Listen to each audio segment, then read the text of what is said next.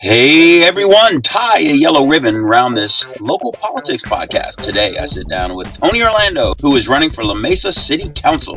We talk about the whys and the why nows, his ideas and platforms, and go into what I call MailerGate, a controversial mailer that went out and caused all kinds of commotion in the community, how we got his calling into the ministry at 14, how you people in La Mesa can get potholes fixed quickly without resorting to obscene graffiti. That's a real inside La Mesa reference. We play some Tony Orlando and Dawn in and out of breaks. We cut short his views on church and state for another episode. And if you do not live in La Mesa, you probably want to bypass this episode. It's very local. So sit down, strap in, turn on and turn up this locally engaged episode of Tony on the Mic. Our story begins, as these stories often do. Direct all your questions to TonyOrlando.com or whatever. TonyForLaMesa.com. Please. What? TonyForLaMesa.com? They bought me the domain. I didn't get it. Damn it. Tony for La Mesa, and it's not me. And when our children tell our story. And when our children tell our story. Listen to my story.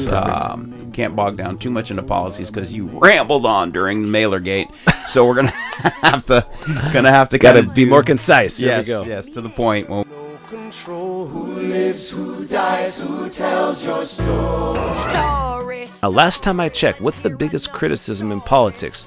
Dishonesty, lack of integrity, bad and morals, mailers. Yeah.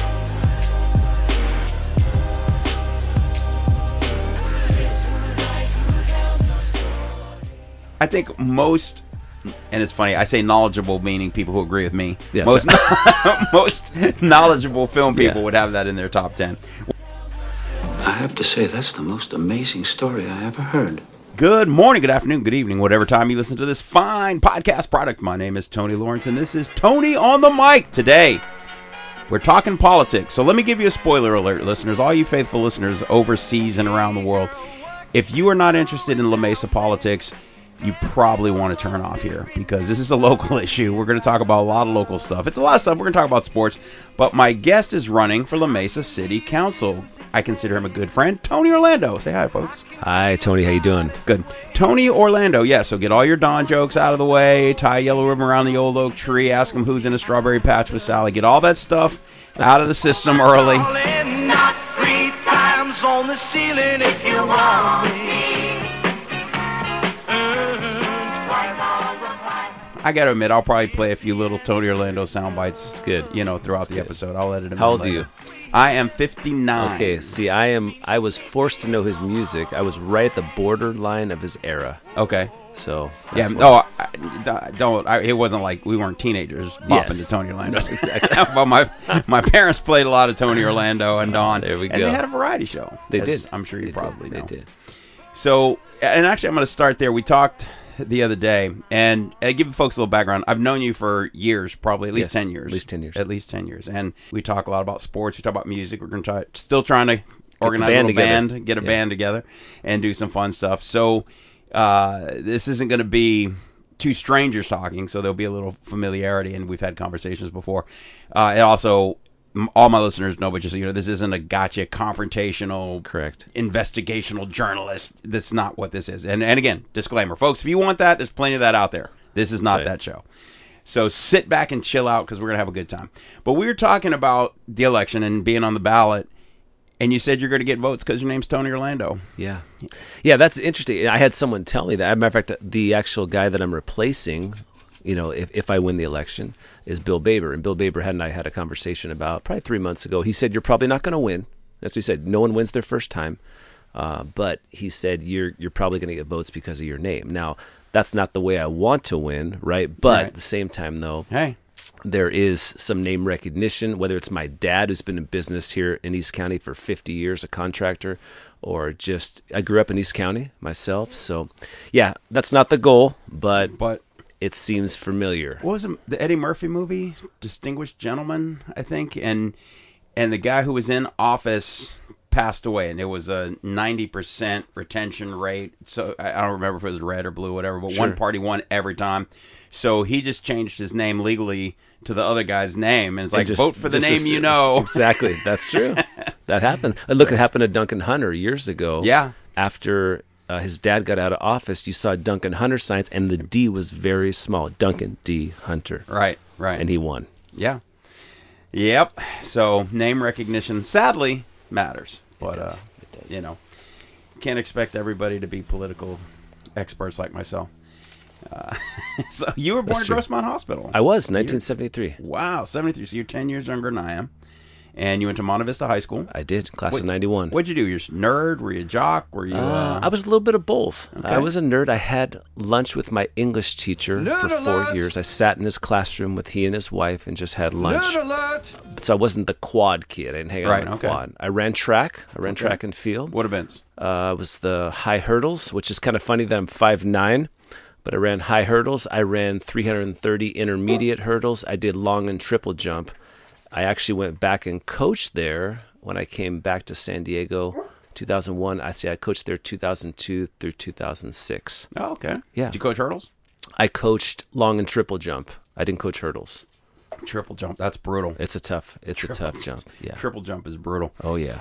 So then you went to Bethany University in Santa Cruz, not UC Santa Cruz. You weren't a banana slug. I was not a banana slug. No, I was very close, 5 minutes away from the banana slug. What was the mascot at Bethany? The Bruins. Bruins. Okay. Yeah. And that was in Santa Cruz, and you came back to La Mesa. What brought you back? That's good. You know what? So I got a call. I was youth pastoring in the area, and so probably need to back up. Yeah. Yeah. Let's go back to high school. Yeah. At what point did you know or decide or whatever that you were going to be involved in the ministry in 1987. Fashion. It was summer of 16 years old. My freshman 14 year. 14 years old. Yeah, 14 years old. I'm good at math. It's good. That's awesome. Summer before my freshman year, and I felt a call. Now, that sounds very kind of ominous, maybe even ambiguous, but that's a true moment where I felt like, this is what I'm supposed to do. Now, I wanted to be a PE teacher up till that point. I was going to be. I thought, what a cool job, PE teacher. You guys are just checking off for people doing showers. You're out on the field. What a cool gig, you know. And then so I feel called. So then now it's a 4-year trajectory of what am I going to do after college, after high school to go to college. And it was either Point Loma, Southern California College, or Bethany University, which is in our denomination. So I chose Bethany. Methodist. It's Assemblies of God is the actual denomination. Because I went to Bethany Methodist in South Carolina. Oh, okay. Yeah, there's a few There's Bethany is kind of a very typical traditional Christian name. Yeah. All right. So at 14, would you say you were nudged or slapped in the face with this calling? A little bit of both. I think it was a strong nudge, not a slap. I just felt so impressed. And I, having conversations, Tony, with my pastor growing up, he said, if you can do something else and be at peace, then do it. You're probably not called. And I really felt like I can't be a PE teacher the way I wanted to, which I could talk about that too later. God brought that full circle back to me. I got to coach. And that was the thing I wanted to do later on. Got to coach twice, different times as a youth pastor, but I felt that was a strong nudge. And at 14, that was kind of a, you know, I was still trying to figure my life out. Yeah, at 14 is, I mean, acne, puberty. Like I'm changing, but yet that call was so definitive. I was tunnel vision. It was never anything but that throughout the rest of the 4 years. And your dad was not in the ministry, correct? He was not in the ministry. Very actively involved. My parents were the most active non-pastors I knew. My dad was on the board of directors at our church 20 plus years. So I had that insight to the ministry, but not as a pastor's kid like yourself. Yes, I was a PK. PK, and it's mostly true what they say. That's right. I don't believe that. Nope, it's I can vouch. I'm not proud, not bragging, just stating the fact. Right. It's right. Not ashamed either. It just is what it is. Now, you've been married 22 years. 22 years, yes. And I'm sensing a theme here. You met your wife at church. I did. No, so that was, I could have met her anywhere. I could have met her at Bible Bethany Bridal College is what it was affectionately known as, because there was people, both male and female, that went there to find a spouse. Matchmaker, matchmaker, make me a match. Find me a box. Ring by spring or your money back. That was the mantra of Bible college, yeah. That's hysterical. Yeah, and it was a 4-to-1 guy-to-girl ratio, so it was in my favor, but I was one of only 2 church leadership majors who graduated without being engaged or already married. Ah. So I met her in church, yes. But you didn't meet her at the bridal U. I did not meet her at the bridal U. She walked in the church, and I said, she's not from here. A little small town, Silicon Valley. That's where I worked at the time. And she walked in, I'm like, she's not local. And where was she from? She was from Monterey. She grew up in Salinas, born in Vegas, but grew up in Salinas, Monterey area of the Bay Area. Now, you say you played her a song to propose. Yes. What song? I'm a novice keyboard player. I play in church. I don't want to give you a false sense that I'm a concert pianist. I'm not. But I wanted to have a special proposal, so I took her up to the Pigeon Point Lighthouse in Atascadero, California, by Half Moon Bay, and had my friends set up my keyboard with rose petals on the path to the other side of the lighthouse. Had to get it approved through the Lighthouse, Association. Right. So she walked around the corner and knew something was going on. I had her stand there, and I sang her this song. Then I proposed. And I actually sang the same psalm to her at our wedding. Nice. What song? Love of My Life by Jim Brickman. Don't know it. Yeah, it's actually a pretty cool ballad. You know what? When you listen to this, it's going to be playing in the background right now. Sounds good. So everybody will know the song. That's a pretty romantic That's pretty cool.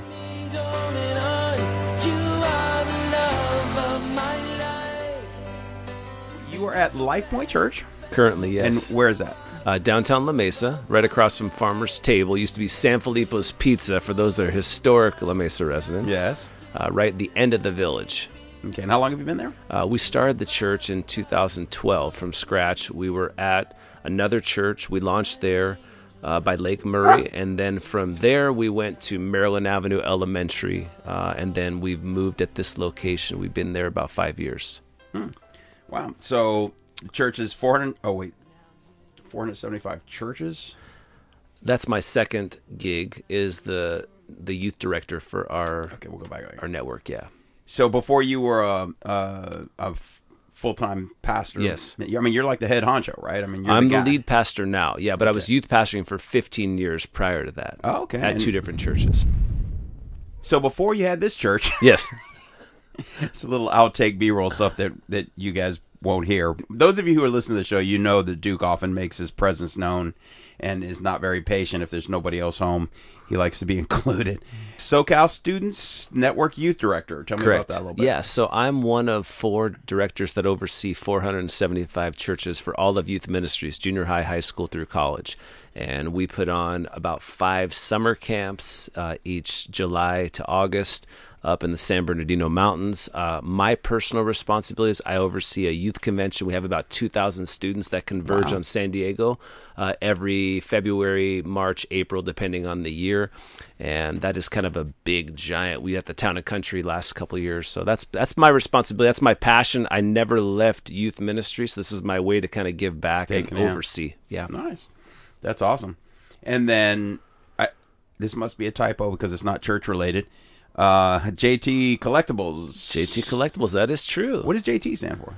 Jeremy and Tony. So that came from, I had a vending business. It was JT Vending. My friend and I had a vending gumball route here in La Mesa, East County, probably about 20 years ago. And I just removed the vending and added collectibles. And Jeremy's my friend still. We're just not in business together. So yeah, that's on my seller's permit. Ah, you should... change it to Tony Orlando. Yeah. Because I might get some votes. Right. Yeah.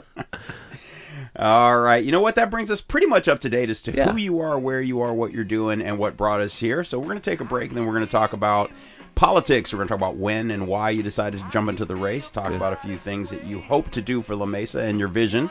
And we'll hear all of that after the break. I'm Tony on the mic. My guest today, Tony Orlando. And we'll be right back. Oh, my darling, not three times on the ceiling if you want me. And we are back today, my guest, Tony Orlando.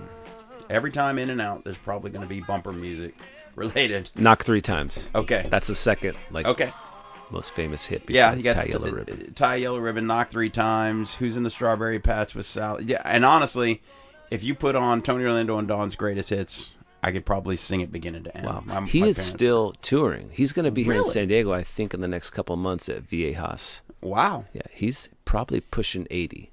He's got to be. Yeah. I'm pushing 60. Yeah. And when I say pushing, I mean I'm pushing next birthday. But you are getting into politics. Why now? Why run? That's a good question. So I thought about this probably 15, 20 years ago. We moved to La Mesa. Someday I want to run for city council. I never thought I'd be mayor and do that, but I thought I want to get. I'm going to be mayor. You're going to be mayor. My listeners know that on my long-term plan is a run for mayor. Fantastic. We need good people in politics. So I started thinking about it, and it was in no rush. You know, there's if you're not looking as an opportunistic, then it's no rush to when you get involved, right? So that's why I started by volunteering on the Personnel Appeals Board, which I say volunteer. You get a stipend, like I told you, but it's basically per diem. It's less than what you make, but. So I got appointed to be on that commission. We're going to talk about that. Oh, we'll talk about that. Yeah, we will. So we'll talk about that for sure. So let me get to the why, maybe a little bit more of why. You know, and I've always been civically minded. I love it's hard for me to take off my hat for my day job and my desire to serve the city, because it's all about compassion. It's all about serving people. It's all about meeting them at their greatest point of need. And so that was just compelled me, which is what led me to here. And I can get into the genesis of, I was going to run for the special election, Tony, last November. Because if you understand the election in 2020, it left a trickle up because Kamala became vice president. Right. Dr. Shirley Weber went from Assembly because the guy from L.A. went to Kamala's job as senator. And then Dr. Shirley Weber became Secretary of State. Dr. Akilah Weber, her daughter, took her job, like Duncan Hunter's son, as the Assembly, which left a vacancy for an unexpired term in La Mesa. I had talked to, very green at this. I don't have any political background. And how does this work? Had some conversations with one guy who is a friend who was on city council in the last 20 years. And he said, let me find out who the party is running. Usually they're getting behind one person. He called, told me the person's name. I did not know her. I said, I'll get behind her. I'll pull my name. And I knew I wasn't going to... When you say pull your name, had you submitted any paperwork? I had officially filed, yes. And I don't know from when I had the... Yes, so I had officially filed, but I hadn't gone through paying for the ballot statement. I hadn't even got my 26... So I had my papers pulled, but hadn't officially filed, if that makes sense. Gotcha. And so once I had already gotten calls from the Californian interviewing, and I told them, and it printed, Tony's getting behind ... candidate. He has removed his name, because I didn't want to be a Ross Perot. I didn't want to cause enough damage to hurt her, even though I wasn't going to win. I knew that. Does that make sense? Because we all. I was trying to think of the other Ross Perot in the Gore Bush election. Oh, was it Ralph Nader? Nader. Yeah, the Green Party. Yeah. Nader and Perot both. Yeah, and arguably, if Nader doesn't run, Gore's probably our president. Right. It was that close, right? Well, you could make the same argument if Perot didn't run. Yeah, Bush would have won. Right. Clinton, governor from Arkansas, had never been president before. Right. So, all right. Sorry about that. No, it's good. Okay, so. Oh, now, and then let me finish the story, Tony, if you don't mind. So.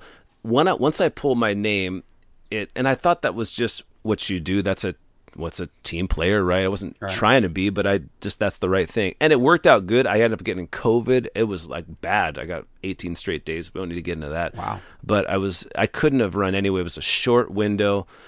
And so the candidate I got behind won. And then when Baber announced his retirement in January, my phone started ringing and said, hey, because of what you did last year, we want you to be the guy for this open seat. And so that's when the ball started rolling. So like I said, what did they know about you? I don't understand the whole recruitment policy. And that's a legitimate question. They didn't know anything about me other than my willingness to run. Right. I aligned with the party. They knew what I did for my day job. They knew, the guy that I talked to. I think we can not be vague. Yeah. Republican Party. Yeah, the Republican Party. Minister, yeah. Right. Yeah, correct. Yeah. Correct. I'm a conservative. I don't. I don't disenfranchise anyone, obviously. But after that, they just said, "Hey, we're always looking for good candidates. Right. Sometimes there's not enough good candidates to run, sadly, and that is the true. Democrats have people in the wings, Republicans have people." But once this happened, they said, "We want you to be the second guy to run now with Laura, because Laura now has to run for her she fulfilled Dr. Akilah Weber's unexpired term. Now she's running for her full own term, first term of her first term, her own term. So she was Gerald Ford." Yeah, exactly. Exactly. Correct. Now she's running. Correct. So, okay, so you're on the ballot, obviously. Yes. And now, before we get too far, because this is kind of a La Mesa social media hot button, I want to talk about MailerGate. Yes. Let's talk about MailerGate. I named it MailerGate. I don't know if anybody else has used that. You coined it, man. That's right. It's like Deflategate or anything else like that. Or, I don't know, Watergate. Watergate, yeah. That was the first one. That was the first. Which, it's funny because Watergate was the name of the hotel. It was Watergate. Right. It wasn't anything to do with water. Yeah. But we've now co-opted that Deflategate. Yes. Iran-Contra Gate. Yes. Whatever. Yes. Anytime there's anything going on, we have to throw a gate the end. That's right. Because of Watergate. So, and again, let me be very candid. I saw your name running, and you were a no-brainer vote for me. I've known you a while. You're a quality dude. I say that with all sincerity. And I'm a registered independent. Sure. Now, I lean left lately because between you and I, the right, I long for the sensible right to come back. Yeah. I think both extremes have gone nutty. Yeah. But the right extreme is kind of hateful. You know, it's us against them. Yeah. And I don't like that. But, sure. But none of that mattered to me. But then I saw the flyer that came, and it said the Democratic choice. Yeah. Or the Democratic candidates, or whatever it was. They support whatever it was. Yeah. And I saw Laura, and I saw Christine, and I'm like, I know both of these people. They're not Democrats. Then I saw your name on it, and I got to say, I was very disappointed. Yeah. I'm like, this is clearly an intent to deceive. Yeah. And so then we put that out there. Then a lot of people started saying, well, one party doesn't own the phrase Democratic and everything. And I'm like, okay, there's a donkey with stars on it. It's clearly an intent to deceive. And that's my problem. If we can't have grown-up, honest conversations, then we're in trouble. Correct. So, we talked briefly about this off the air. And again, this is not a gotcha show. I'm going to take everything you say at your word. Yes. And if anybody wants to direct all your questions to TonyOrlando.com or whatever. TonyForLaMesa.com. What? TonyForLaMesa.com? They bought me the domain. I didn't get it. Damn it. We can share it. I have Tony and La Mesa. Well, that's as good. And I'm going to do but no, 4 is better, man. I'm sorry, man. I didn't know you were running. You'd be a great mayor. It's a ways down the road, but I appreciate it. Damn it. Tony for La Mesa, and it's not me. You can direct all your questions there.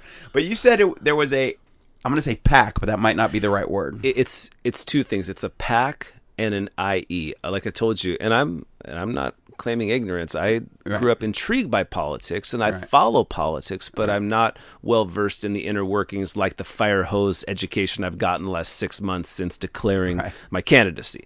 I couldn't tell you what an IE was 2 months ago, which is an independent expenditure, which is paid for by someone, not me, not us. And just to give you the us, so when I was recruited as the guy to fulfill this seat, I was brought in in a tandem team with Laura, with Christine, with Bill Exeter, who's now running for city treasurer, and with Amy Reichert, who's running against Nathan Fletcher for county supervisor.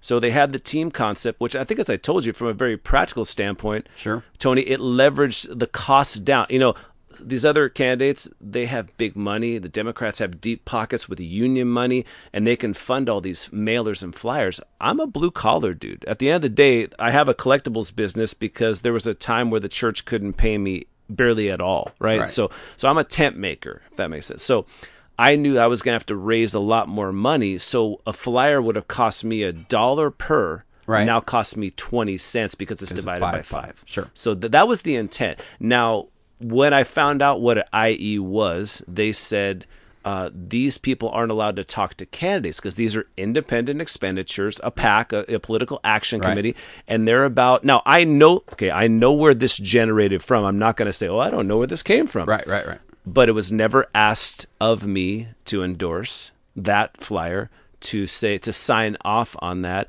or to even know I was a part. I knew they were sending out correspondence. I thought it was going to be issue-based or other thing, but it was, say whatever you want, deceptive is the word that you used. It was meant to confuse. which is really what it did, right? So you see that and go, oh, now to the, this is what I would say, wrong or not, and we know that's, and then that got hammered all over social media. I'm gonna stick with wrong. Yeah, you stick with wrong. Yeah, but regardless of what happened, I would still say it's your responsibility. It's my responsibility to be an informed voter. So when I put my, we did a community forum, which is the closest thing to a debate that we do. It was 5 questions, 90 seconds, I think I told you. Yeah, we were talking about that. Which is broad stroke, like how can I talk about homelessness in 90 seconds? Okay. Right, I want to talk about that. We will, yes. And so when I gave my interview to East County Magazine, that was 50 minutes of me just downloading like the expansion of each one of those questions, pretty much. And where can people find that? That's out there, right? They can find the East County Magazine. And here's what I did, Tony. When I posted on one of the La Mesa pages, I said, here's my interview. I encourage you, watch all of the, because they've interviewed all of us, all 6 candidates, right? Okay. Or 7 of us, including Dr. A. And make an informed voter decision. Now, grant, some people, I went door to door the other day and some lady looked at me and said, if you're a Democrat, I'm voting for you. If you're a Republican, I'm not. Didn't even have a conversation like you and I've had. That's unfortunate. Yeah, so it is. So the independent expenditure is very challenging for me, because I'm lumped in with that. And I've really been thinking about this. I thought, okay, what's worse? What's worse, Tony, for me? What's worse, deception or misrepresentation? I don't know that you can put one above the other. Deception's deception. We're not going to say it's not wrong. But misrepresentation, now granted, Christine and Laura's picture were there. Absolutely. Way more prominent. I got some residual, like, oh, Tony, your name was on there. Right. But you're the first guy that actually said, tell me about it. Talk to me about this. I know where it generated from. I knew that there was even a little bit of confusion of who was behind it, because he was the treasurer, who's the guy that I'm replacing in his seat. Well, he's the treasurer. He had nothing. He just simply does the books for that East County PAC, which is called Citizens for a Better East County, I believe. Okay. And like I said, I know where that came from, but I don't say it's, I don't want to speak out of turn, Tony. I think it's illegal for an IE or a PAC to communicate with candidates about what they're going to do. Probably for this reason. Sense. Yeah, sure. Which makes sense. So there's no entanglement. So it looks like we were behind this. Now, I know another candidate. I won't mention her name because I want to respect her. She has done some of her own target mailers because of the office that she's running for. She needs Dems, decline to states, and no party preference. She can't just rely on Republicans. So she sent out her own mailers, which has represented things that not necessarily I'm not passionate about, like climate action plans. Are you on that, or is your name on I'm that? Not on that. She's doing that by herself because that's her own thing. Now, and I haven't seen that. I'll have to, I'll reserve judgment until I've seen it. Correct. Do you think anything in that is deceptive? Do you think any of that is misleading? I think again, being kind of generic. I'm not trying to pit anybody against anybody. It's a good question, Tony. And I think what it is, you're trying to cast a bigger net. And see, I have I have no problem with casting a bigger net. I wish more people would cast bigger nets. I wish we could get off of both people or most people being pressed against a wall on the left or right. Like I said, I don't know if I mentioned on the podcast, but I mentioned you. I've been registered independent since since birth. Yes. You know, and I miss the, I'm going to say sane right, the rational right. I miss that because we need it. Yes. We need that voice. And this mailer, I can't cheer for it to succeed. That's right.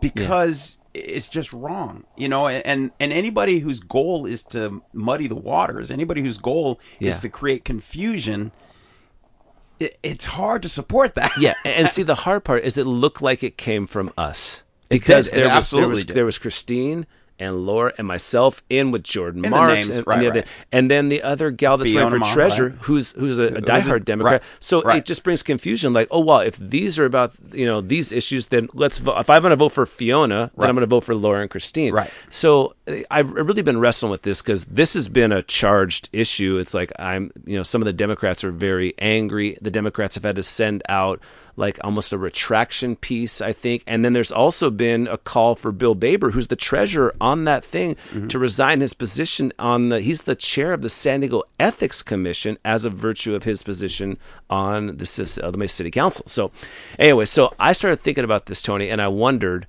like, what am I implicated in by association, right? So if I'm the Astros, okay, we're going to do a sports analogy. Okay. If I'm the Astros of 2017. You cheated. Exactly. Okay, and I'm not Carlos Beltran or Alex Cora banging a trash can, right? But I'm some random bench guy. Or who wore the mic? Correa? It probably was Correa, yeah, or Bregman. Who knows? Springer. Right, I don't know who it was. Right. But that whole team, right? And I started thinking about that. I'm like, man, that's because here's the thing. I'll cast a wider net as long as it's true. If you want to accuse me of something that's true, then I'm going to say, well, that's who I am. No, I will cast a wider net and say, this is what I'm about. But this other mailer that went out, not the IE, but on behalf of the person that's trying to cast the wider net, she may be saying things that I don't agree with, that I don't think are necessarily who she is, but she thinks it may win her some votes. See, and that's my problem. And the problem is you're that random backup first baseman on the Astros. That's right. Who probably didn't even play, yeah. But you're lumped in with the cheating and everything. Tony, let me ask you a question. You and I are parents. I'm just asking. I'm asking the host a question, if that's okay. Absolutely. We're both parents. I have teens and preteens. You have kids that are now since beyond that. I am confident that our kids have and will do things that will misrepresent our family name, okay? Because you and I both know we've coached too. I've coached track, you've coached baseball, I've coached baseball. We always teach the athletes the name on the back is more important than the name on the front, right? The team is one thing. The name on the back is the family you go home and represent. Right. The San Diego Zoo used to say there was a mandated rule that you cannot wear your zoo uniform outside of the zoo. I'm like, what? It's interesting. No, because SeaWorld can't either. SeaWorld can't either. Yeah. And why? Because when you're out there, if someone sees you wearing the zoo uniform, you still represent the zoo. If you're on a bar top and gas lamp, waving your shirt over your head, that is misrepresenting or whatever. The zoo. Yeah. So I would tell interns that, like, I don't care. When you're not, we had another podcast, another story. I had 4 students get caught for stealing at Disneyland. Okay. Oh boy. Yeah, that's an interesting story.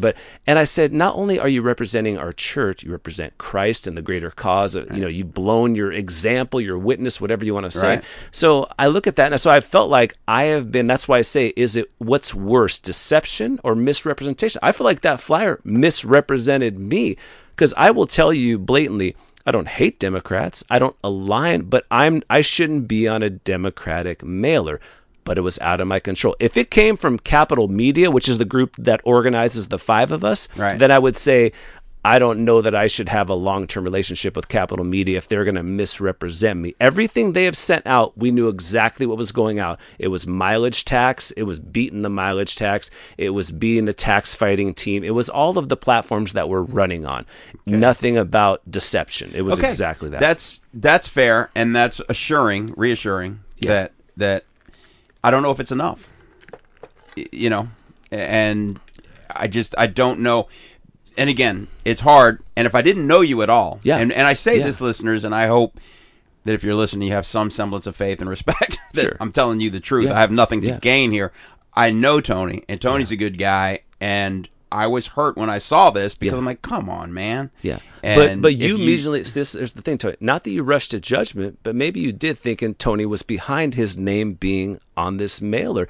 And although I know where it generated from, I know the people involved in that group, I was not a part of controlling what message they sent through their, i.e. their money. Right. You know, some of the money that's supported us in our campaign in other ways, they've given money to our other mailers. That makes sense that they've helped fund. Yeah. So that's no secret. There's no secret that these are friends in alignment with the cause. How they're doing it is not how I would have done it, if that makes sense. It does. Yeah, it does. And there's no retracting now at this point. It's out there. It's the feathers out of the pillow. People have to make their own mind and decide how they're gonna how they're gonna treat it and how they're gonna deal with it. So I'll sum it up kind of the way I began. It's hard to support intentional. And again, we talk about kids. If a 19-year-old intern sent this out, I'd have a lot more leeway or sympathy. This was sent out by a group of adults who clearly knew what they were doing. Yeah. And it was willful deceit. And that's my problem. Yeah. You know, again, and people absolutely make mistakes, and people absolutely grow, and people absolutely change. And you're Disneyland stealing, and I have sure. stories of kids I've coached and taught and different things where they've done mm-hmm. things that were that in 10 years from when they did it, they're horrified. Like, oh my God, yeah. I can't believe I did that. And I just say, look, we all did dumb stuff. Sure. You know, what did you learn? How did you grow? Back to the ending of MailerGate. Is I can only take care of my message, you know, as far as what generates from me, and what that consists of is my talking points, yes, but I don't want to say a negative word about Medjgan or Patricia. I met these ladies. They were very kind to me. I believe that each of them believes in their platform. I may disagree with here's the thing, at the end of the day, and you and I talked about this, we have lost the art of conversation. Yeah, absolutely. Can we talk? So if I win and they don't, then I still want to be able to pull them in, and how you're an effective leader. You got to this point for yeah. a reason. Yeah. Let's work together. What are the areas that we do agree on? Yes, common okay. ground. Common ground. That's a big thing for me too. Common I think ground's we've lost a huge that. Deal. And when I was a kid, that was part of the thing is, you know, you fight like hell during the election, but when that's it's right. over, that's right. you come together yeah. and that's gone. Yeah. Because now in elections, if you lose an election, you immediately go after the winner and the, right. the predecessor.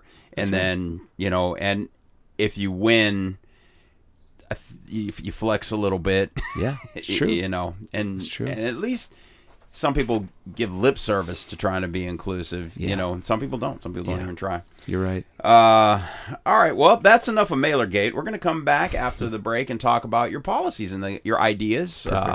Can't bog down too much into policies because you rambled on during MailerGate. So we're going to have to got to be more concise. Yes, here we go. Yes, to the point when we get to your policies. Anyway, we'll be right back with my guest, Tony Orlando minus Dawn. Hey, message the show. Tell me your favorite Tony Orlando and Dawn song that's not Tie a Yellow Ribbon Round the Old Oak Tree. We'll be right back.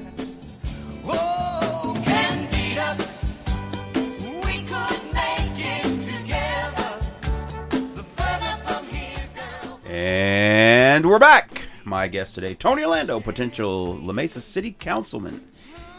City council person? I think it's city council member. I think it's council member now. Okay. So you have a 5P policy Correct. Of why I should vote for you. Yes. And it is people, police, potholes, parks, and permits. Yes. So people, we can skip because I kind of know what you mean by that. So let's go straight to police. Yeah, police. So, Tony, I was given a bird's eye view during the riots of La Mesa while not running for office, but as a faith leader. I was pulled in by the chief of police. And he pulled about three of us in. It was a larger group, then it kind of narrowed down to three. And he just wanted some spiritual support. He's a Catholic by his historic beliefs, but just wanted us to be there. So make a long story even longer, we were just there with him at police headquarters. This is like within days after the riots. And very surreal, sitting there in the chief's conference room. And 15 feet in front of me is a National Guard officer with an AR rifle on the Ooh. Balcony of La Mesa. It's like, that's insane. Talk about surreal. Okay, right? Is, yeah. Jeweled of the hills, La Mesa. Right. You know, now here we are. We've got AR rifles, you know. But that was the reality of where we were at this yeah. time. So yeah. I would be there 6-8 hours at a time. And we would just be there kind of in holding tank with him. He would ask if we could pray for him before he went out. He would ask if we would walk out with him. There was a demonstration that was happening one day, which he wanted us there for. And you had the BLM folks over here. You have the Defend East County guys by the American Legion Hall. He said, come out. I want to talk to both groups. And we would go talk. He'd have a conversation with the BLM friends. He'd go across the street and have a conversation with the Defend East County people. So it became a real galvanizing moment for me. And and the police got criticized. This is 48 hours, 72 hours or so after George Floyd, which is why La Mesa got in the crosshairs of right. our trolley stop situation, which led to Officer Dages, which was a case that we heard on the Personnel Appeals Board, which then went to the fever pitch that it was. So I saw an inside view. While police is being criticized, I saw how labor intensive it was. I saw the PTSD even months and years prior of what they had to deal with.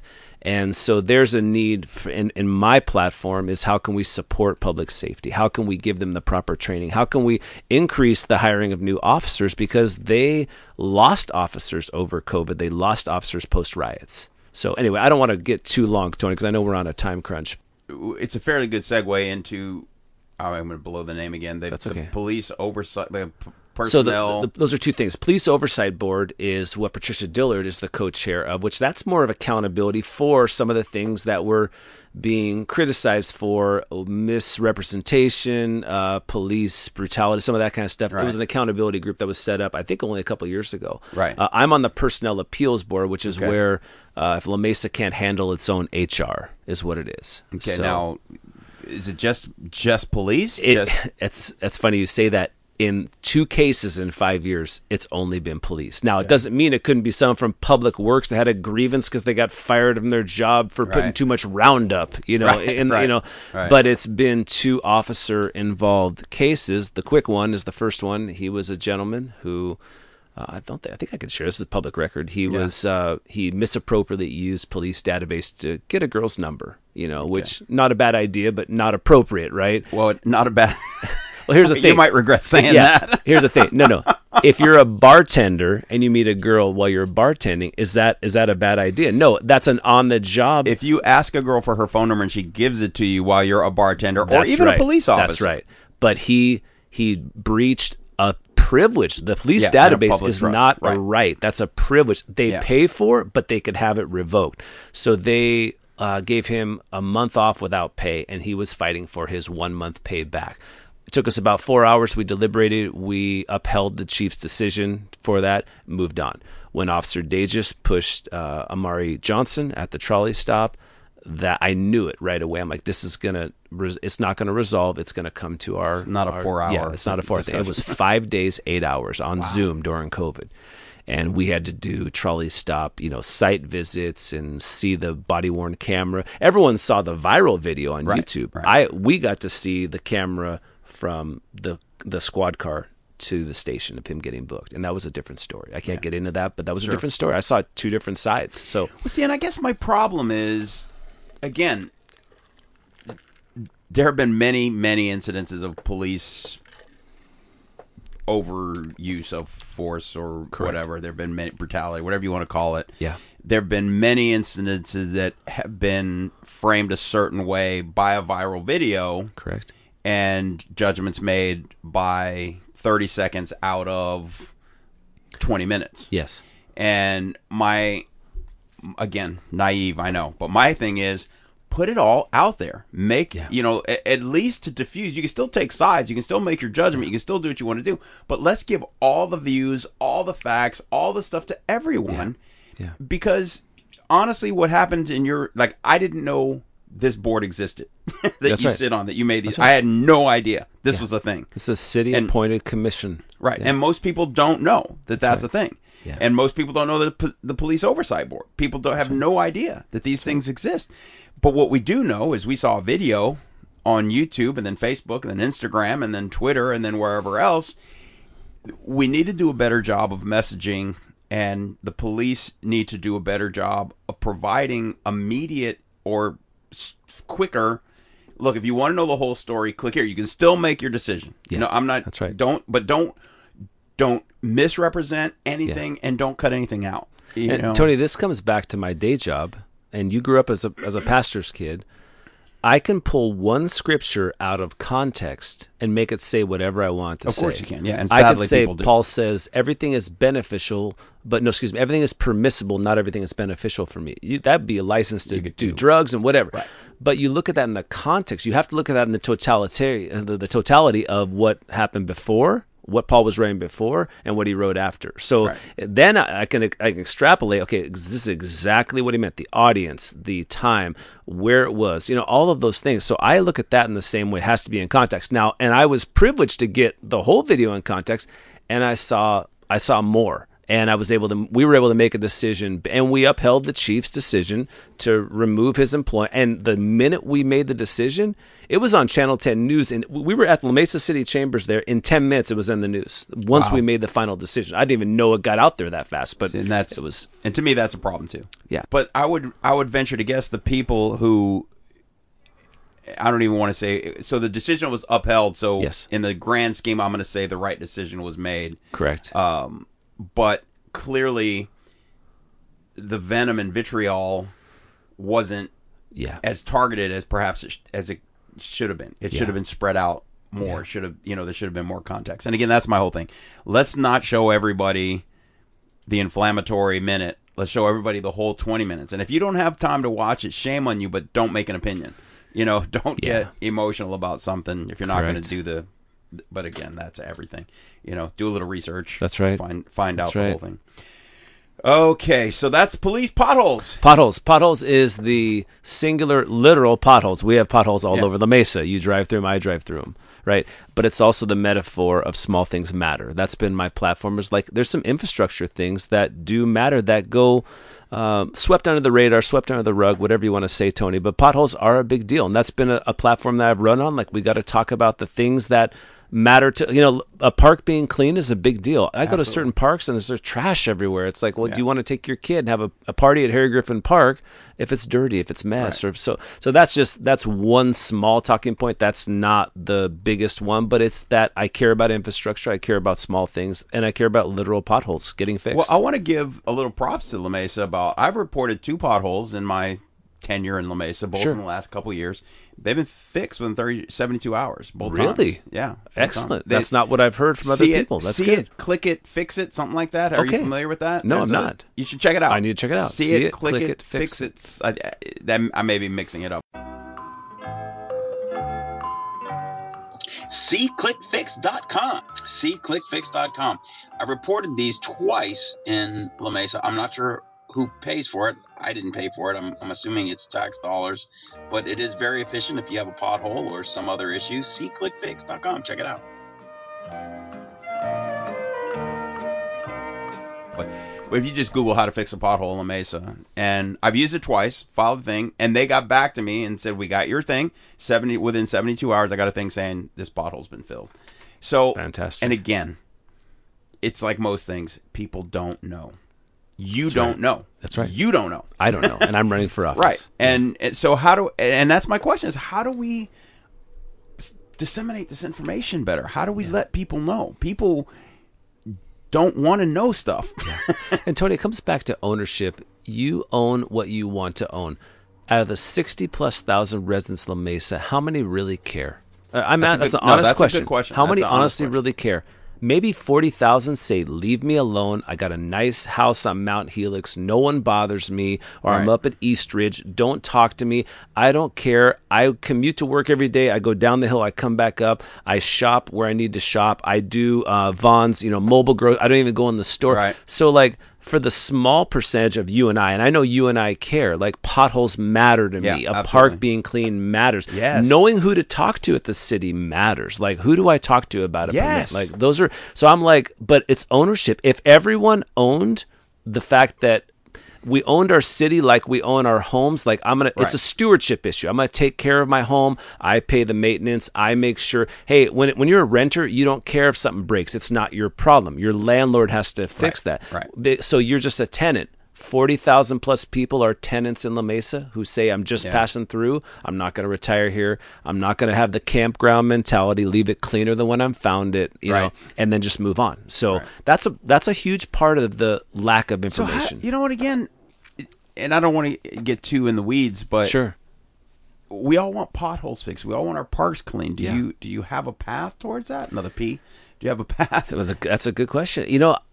It's having conversations and then coming up. What is the best action step? What's the best? I didn't know about this. Click it. Whatever. Right. But I had a conversation. I always had a thought of, hey, I know a couple asphalt companies, like literally friends who run asphalt companies, going, they always have leftover asphalt. What if there was a queue, like an in queue of all the top 100 potholes to be fixed?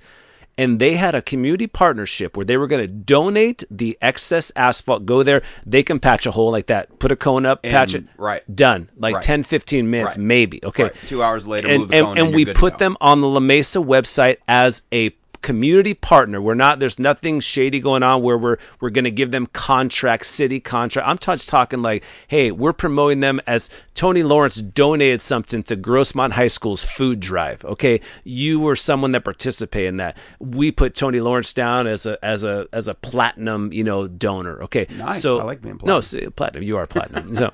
so these guys, Aztec Paving, they would do this, and then I guarantee you, it may be faster than Public Works responding. We're engaging community members in investing in the community. So maybe it would speed up, maybe it's not. There's probably liability issues. I'm not even aware of. So I don't know the answers to all the but there has to be, here's the problem. What I've heard is you talk to people in La Mesa and they send you to someone else, or you get the runaround. The planning department's open, 4 hours a week is what it used to. It's increased now, but good luck getting a hold of a human. Right, and not a recording. So, Tony, this is not that hard. I think restaurants, how many restaurants would if they had one guy or girl that did drink service? Like, seriously, how many? I outdrink most servers, and I don't drink alcohol. I drink iced tea. I'm saying I outdrink. Wow, I was gonna say. No, I can pound iced tea. I love iced tea.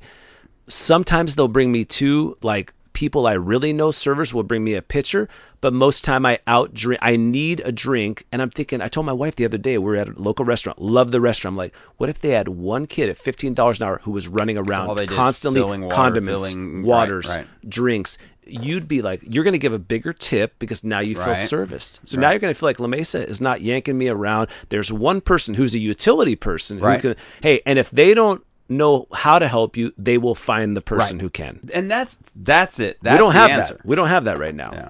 Bottles, parks, permits. Let's talk permits. Yeah. Parks is there is one issue now that actually they are using Roundup, which is not good. So if you're a pet owner, you may not want Duke over at Harry Griffin and that's a small issue. But parks have to be clean. Parks have to be safe. That's one side of it. But it works with the alliteration of the piece. Anyway, but the permitting process right now has been 18 to 24 months for a patio cover or a room addition. That has to be sped up, So that's been an issue. And again, you may not have the answer. Why? Why does it take that long? Is there a backlog of things? From what I understand, there's a backlog. It's a staffing issue. But like I said, I heard that they were literally open. Like, not that they weren't working. They were working there, but the office was only open 4 or 5 hours a week to actually receive permits or whatever. But Sheldon's is case in point. Sheldon's coffee shop was needing an awning, literally just an awning to help, everyone's out in the sun, whether it's rain, the 1 month out of the year it rains, but just, shielding. And they could not get a permit. Someone squeaky wheel on city council said, hey, can we get Sheldon? Boom. So someone can move the needle. Right. It's just a matter. So I think it's a staffing thing. I think there's a backlog. Now there's an accountability thing that the city council just passed where there's a monthly kind of update. But my dad's a contractor. He's 81 years old. He's still working. Wow. He built two ADUs on Mount Helix over end of COVID, early into post COVID.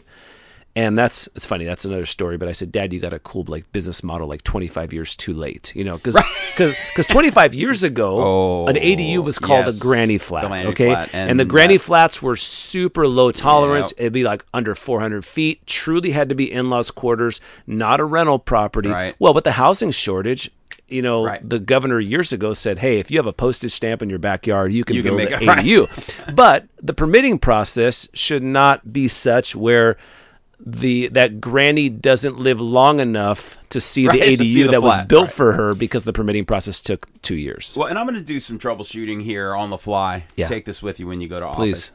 If we're 2 years out, 18 months out, we're a year out. Yeah. Because of a staffing issue. Yeah. If I want a permit, which I do for this room we're sitting in. Correct. It's not. Sure. We bought the house. It was here. It's not part of I would love to have it permitted, included in our square footage. We're putting solar on the roof next week. I can't put any on this because it's not permitted. Yeah. So I'm getting less solar. But I have to pay for a permit. Yes. So money is coming in every time a permit is generated. Why not? So hire 1,000 people to get out there. That's right. And that's take care of it. It's not a cost issue. No. I mean, the permitting department should, in theory, pay for itself. Yeah. Plus some. It should put money in the general fund. And Tony, this actually ties into the affordable housing too. I'm not a fan. I spoke up at the forum about this. I'm not a fan of the monstrosity 5-story buildings. I'm just not.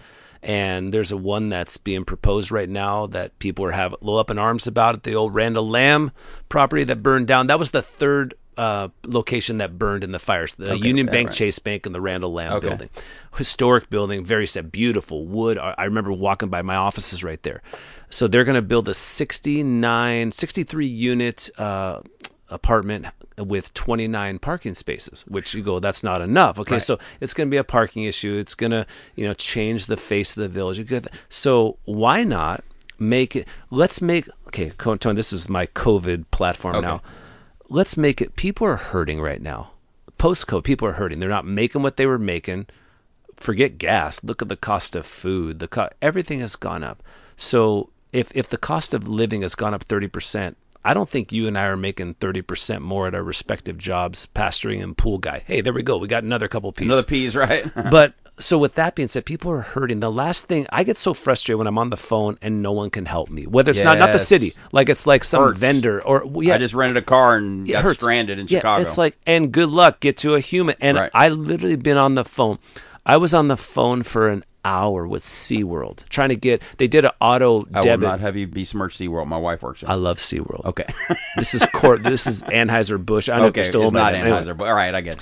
But they did an auto renew on our thing, and I never signed off on that. So I went there. They were going to remove it. It took me an hour conversation times like three other conversations. It was $126. I just wanted it reversed. Right. After a month, I find that, but it was like, this should have been a simple go on dispute. Online, I'm not trying to get a privilege for free. Okay. I'm not looking to get a free membership. Right. I'm just trying to get my money back. Right. The passes are great. We'll get a silver one down the road. Whatever. So I'm like, people are so frustrated. Like, should we not make it easier for businesses to thrive in the city? Should we not make it easier for Sheldon's to get a permit? Should we not make it easier for Tony to get solar on this thing? Put a bathroom in if you want to put a bathroom in, and have it be cheaper to get the actual permit and more, more efficient when it comes to time. I don't know enough about cheaper, so obviously cheaper is better for people, but there may be mechanisms that require more money, but I do think we can do a better job. I think that I know there's a hard cost, but my dad, pre me running, has said La Mesa is one of the hardest building departments to deal with. And he's built all over East County, new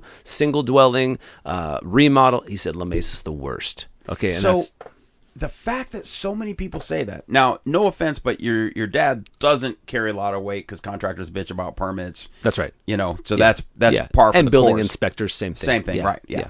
And I'm not advocating a lowering of standards. Yeah. I'm not advocating any of that, but I am with you, and let's figure out an A through Z permitting process that a human being can understand. Yes. And catch up. If it's a backlog issue, staff it. If it's a short staff issue, get the people, because this is a generating money venture. And guess what, Tony? If you are more efficient, the city's going to make more money because permits are going to come through faster. Yes. Right? So give it, like you said, an A to Z checklist and put it on the person, put it on the resident. Yeah. If you jump through these hoops in 6 months, you can have a permit. Right. Okay, and it's not 18 to 24 because it's on their terms now. It's like, when we get to it, we get. Now, Grant, I understand it's a staffing issue. Hire more staff. Absolutely. It'll pay. This is one of the things that you can't necessarily say that at schools, although I wish we could staff our schools better. But correct, I do too.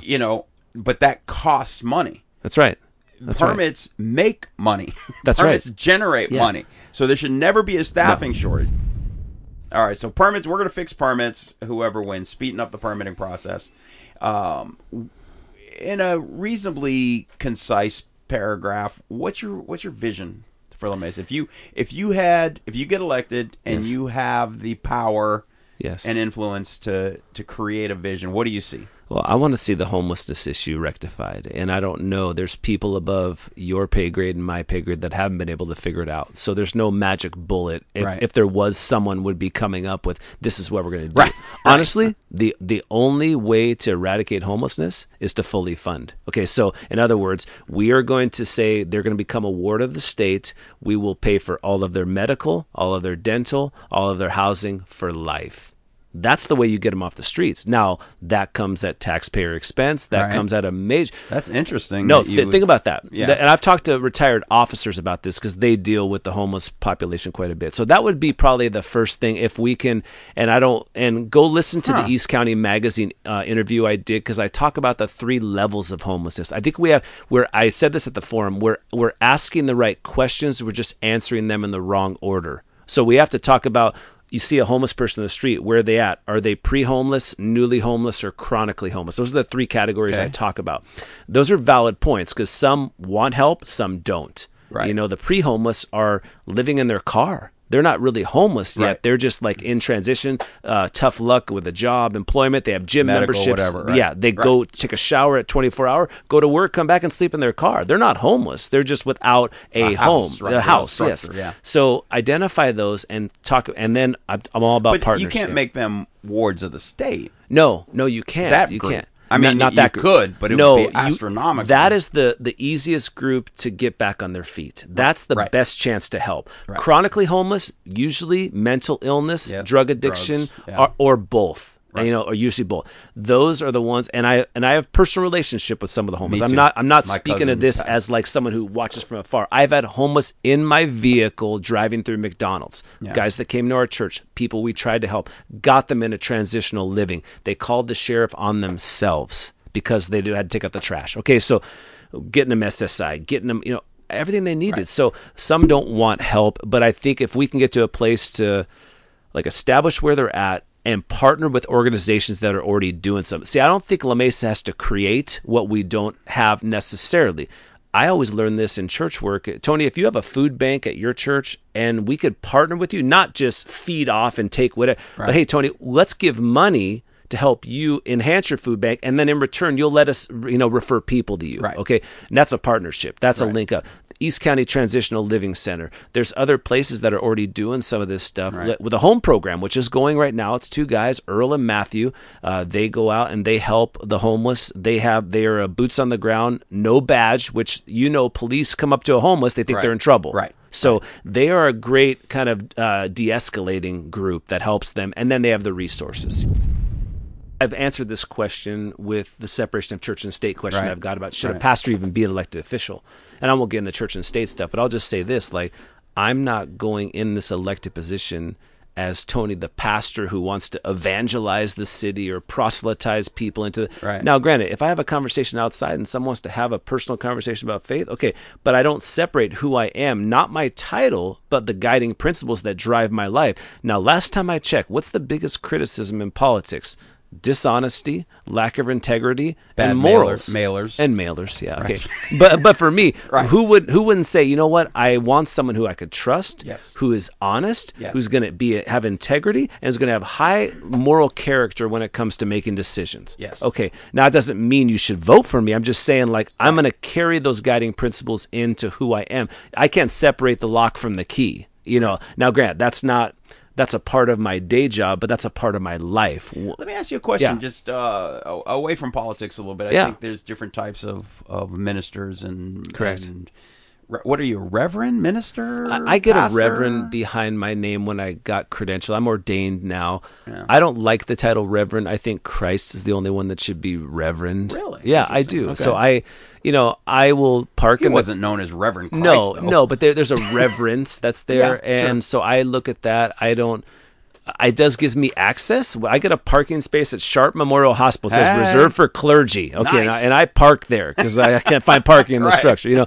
So I take advantage of that, but I downplay it. People want to call me Pastor Tony. I'm like, that's fine because they were raised. It's like my English teachers. I still call Mr. So and so. 100%. Every pastor I've worked for, whether I liked him or not, I still call them pastor. So people call you Pastor Tony? People call me Pastor Tony. Reverend? No one ever calls me Reverend. Minister? No one ever calls me Minister, okay. Yeah. Pastor Tony. So, and I respect the office someone holds. I may not agree with some of our presidents. If I saw any of our presidents today who are still living, I would say, nice to meet you, President so-and-so. Yeah, same here. That's the office. I respect the office Absolutely. They hold. So, now again, when you prophesize, for lack of a better word, if you and I were talking, you didn't know me, you didn't know anything about me. What do you feel your obligation as a pastor is? Is it to introduce me to the light of Christ? Is it to bring me into the life of Christianity? Is it to help me with my journey on earth? And I would always direct it toward Christ. I am very much a shepherd. You know, there's different kinds of leaders. There's shepherd leaders. There's visionary leaders. I like to think I'm a little bit of both, but... We actually had a very long, interesting, and productive discussion about religion, but that's for another podcast. I'm going to cut that right now for the sake of brevity and repetition, because we're definitely going to do another sit down and talk about different religions and approaches, etc. All right, that is going to do it for the candidate spiel and our religious spiel. We're going to do one more short segment about you personally, and then we're going to answer the question. You have been committed of a capital crime. You're being sentenced to death. You have one movie to watch, one meal to eat, and what song will they plug in your headphones as they play you off to the great abyss? We will cover all of that when we come back with Tony Orlando. Who's in the strawberry patch with salad now that she's not picking? And we are back for our final segment. I'm going to get some just touch tones because there's some interesting stuff here. Let's see. You like Michael Jordan and Kobe, and you can't stand LeBron. Yes. Why? Well, I love Michael Jordan. Wasn't really a Bulls fan, not from Chicago, but I love Jordan, so therefore I'm rooting for the Bulls because I love Jordan. He just he transcended the game at the time. He really did. And I'm a huge fan of Magic Bird. NBA probably would not have survived if it wasn't for Magic Bird. Love they were on Michael tape Jordan. Delay. The finals were on tape delay. Right. And that's something. That's crazy. Now it's like multi-billions of dollars. I love Kobe. I grew up. So here's the thing. Growing up in San Diego, I was a Clippers fan until they moved in 1982, 83. Okay. Right. And then guess what? We wanted to watch basketball. So we had an antenna on the roof. Nice. Yeah. My dad would say, hey, we'd have to go up on the roof. Hey, boys, we had ladders just always permanently up against the thing. Right? Go up there and turn the antenna north to L.A. so we could get KCAL 9. Nice. And so we became Lakers Showtime fans. See, that's interesting because that's how I became a Cub fan. I lived on the south side, but our VHF antenna picked up Channel 9. We didn't have a UHF antenna. WGN. And WGN Channel 9. Yeah. And the White Sox were on Channel 44 and then later 32. But I watched the Cubs. So all my friends were Southside White Sox fans. And then I was, just because that's what I watched on TV. Greg Luzinski, man. The Bull. Anyway, the Bull. So we became Laker fans. So that then I carried over to Kobe. And then here's the weird thing about LeBron. The guy is squeaky clean. There's the guy has been married to his wife, high school sweetheart. Yeah. There's no controversy around him. I just don't like him. I can't even describe it. And it's really weird because I guess I respect, who he is. I feel like he's a tight end playing basketball. Yeah.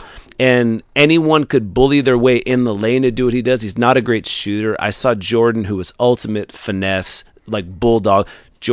Kobe was a Mamba closer. LeBron just doesn't have that clutch gene. We hear that talked about all the time. He doesn't have that clutch gene. And you know what? He's going to go down. He's on the Mount Rushmore right now, and I can't deny it. I just don't want to accept it, if that makes sense. And you know what? And that's, to me... He's polarizing. Perfect, but it's the perfect comment. I mean, it's okay. Like, for me, a long time was Jeter. Oh, of course. I didn't... If Jeter was on the Jeter Cubs, played in the Kansas City Royals... Yes. He would be Robin Yount. Yeah. Or in the Milwaukee Brewers, he would have been Robin Yount. Right. A Hall of Famer, 3,000 hits. Very good player. And if he played on the Cubs, probably be my favorite player. And now, there's no reason. And looking back, it's hard not to like him. Yeah. He's squeaky clean. He doesn't have any real controversies. But he's like Mickey Mantle. Mickey Mantle wasn't the best player of all time, but he's revered up there because he was larger than life. His name, Mickey... Guess what? He came out in the early 50s. Guess what other Mickey came out in the early 50s? Mickey Mouse, M-I-C. It just became like Tony Orlando. He was marketable. He ran for office. Mickey Mantle would have got votes by just his name. All right, enough sports. Not nearly enough sports, but we'll talk about sports another time. That's right, another time. And right now we're going to talk about your electric chair. You have been convicted of a capital crime. Falsely convicted. Because you're, for a deceptive mailer. Yes, you've been sentenced to death for a deceptive mailer. Oh, and you get to watch one movie. While you watch that movie, you eat a meal. What's your movie? Shawshank Redemption. Nice. Very appropriate that it's a jail movie anyway, but it's in my top 10, and that would be the movie. That is one of the few unassailable movies. There's so little that you can critique about. And it didn't win any awards that year. I think it was Forrest Gump or something, like bananas, just overtook it. It's just crazy. I think most, and it's funny, I say knowledgeable meaning people who agree with me. Yeah, most knowledgeable film people would have that in their top 10. What are you eating? Mama Tina's pasta. That's my mom. Full-blooded Sicilian. Her sauce is my favorite sauce. So angel hair with her sauce. Okay. A little bread, little bread. That's it. Little bread. Yeah. Little red wine. Oh, you don't drink? I don't drink. Yeah. You've never had a beer? I have never had a beer. I've had some wine. I've had a little champagne with my wife. I like a little Moscato. Like that's about the sweet. I have never had a beer. I've had 3 beers in my life. Really? And all 3 times, it was so gross. The first one was in high school, and they're like, "Yo, you just got to get used to it." And I'm like, "Why do I want to get used to this? This is disgusting." Yeah. And every now and then somebody will say, "Oh, I have a beer you'll like. I know you'll like this," and I just don't like it. You just don't like it. I just don't like it. It's not a moral stance. Sure. It's not a I used to go out and people would say, "How come you don't drink?" And I just got tired of hearing the question. Sure. I would just say, "Oh, well, my parents were killed in a drunk driving accident." I go, "Oh my God." And I go, "No, I'm just kidding." Just kidding. And then diffuses the conversation. Right, exactly. Over. Then the conversation's over. It's done. And they never ask again. All right. So we got Mama Tina's pasta with a little bread on the side. And what are you drinking? I'll drink iced tea. Iced tea or Arnold Palmer. Okay. Yeah. And then what song are we going to pop in? Faithfully by Journey. I'm forever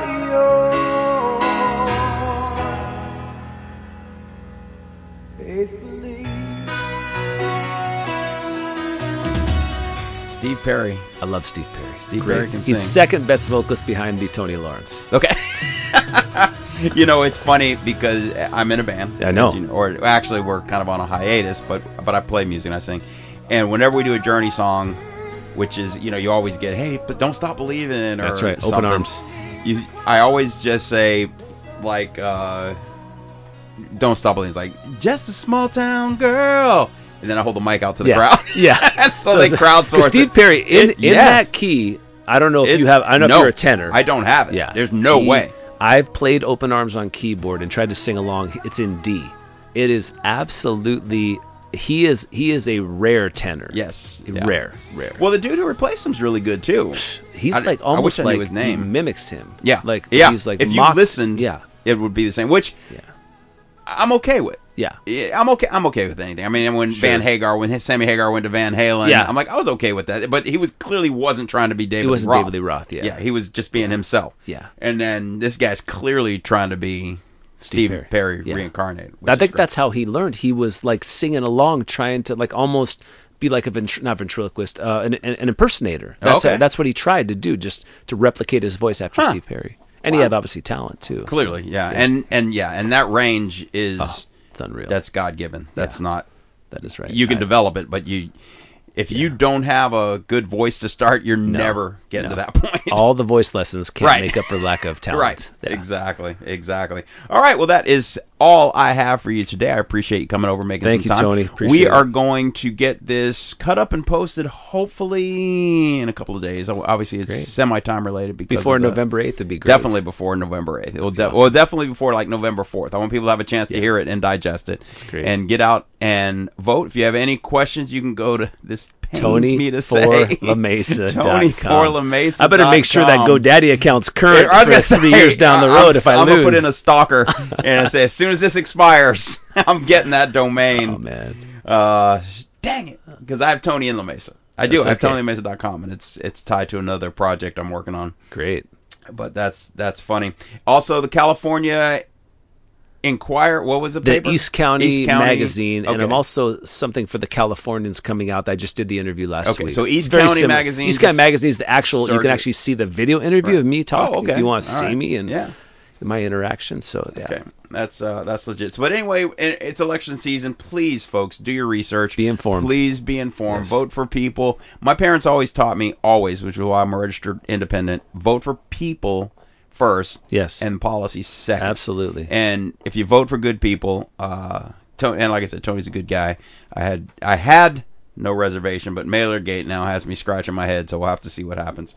But get out and vote. Make sure you do your part. And other candidates who have not yet been on, this is an open forum. Okay. And I'm a pretty big deal. I'm Tony in La Mesa. Tony for La Mesa. No, you are Tony in La Mesa. I'm for La Mesa. Yes. That's going to do it. Thanks, Tom. Say goodbye to the folks. Thank you so much, guys, for having me. Appreciate it. Great. Tony in La Mesa. La Mesa. Outro. Outro. Outro. Outro. That is going to do it for another episode of Tony on the Mic. Please subscribe, like, comment, and support the show at Tony on the Mic on Facebook, Instagram, Twitter, YouTube, and the TikTok. All of these platforms are being slowly filled with quality entertainment product. Also, support the show on our Patreon page and contact Tony on the Mic at TonyOnTheMic.com for sponsorship opportunities and content suggestions. I want to thank my sponsors and the support side, including associate producer Gary Lawrence. Oh, and where? One. My dog is not going to let us. That's okay. Duke. That's my buddy Duke. Oh, what a lover. Look at this guy. So, yeah. You hear his breath on the mic right now. Dude. This is B-roll right now. Yeah, this is absolutely outtakes. Lie down.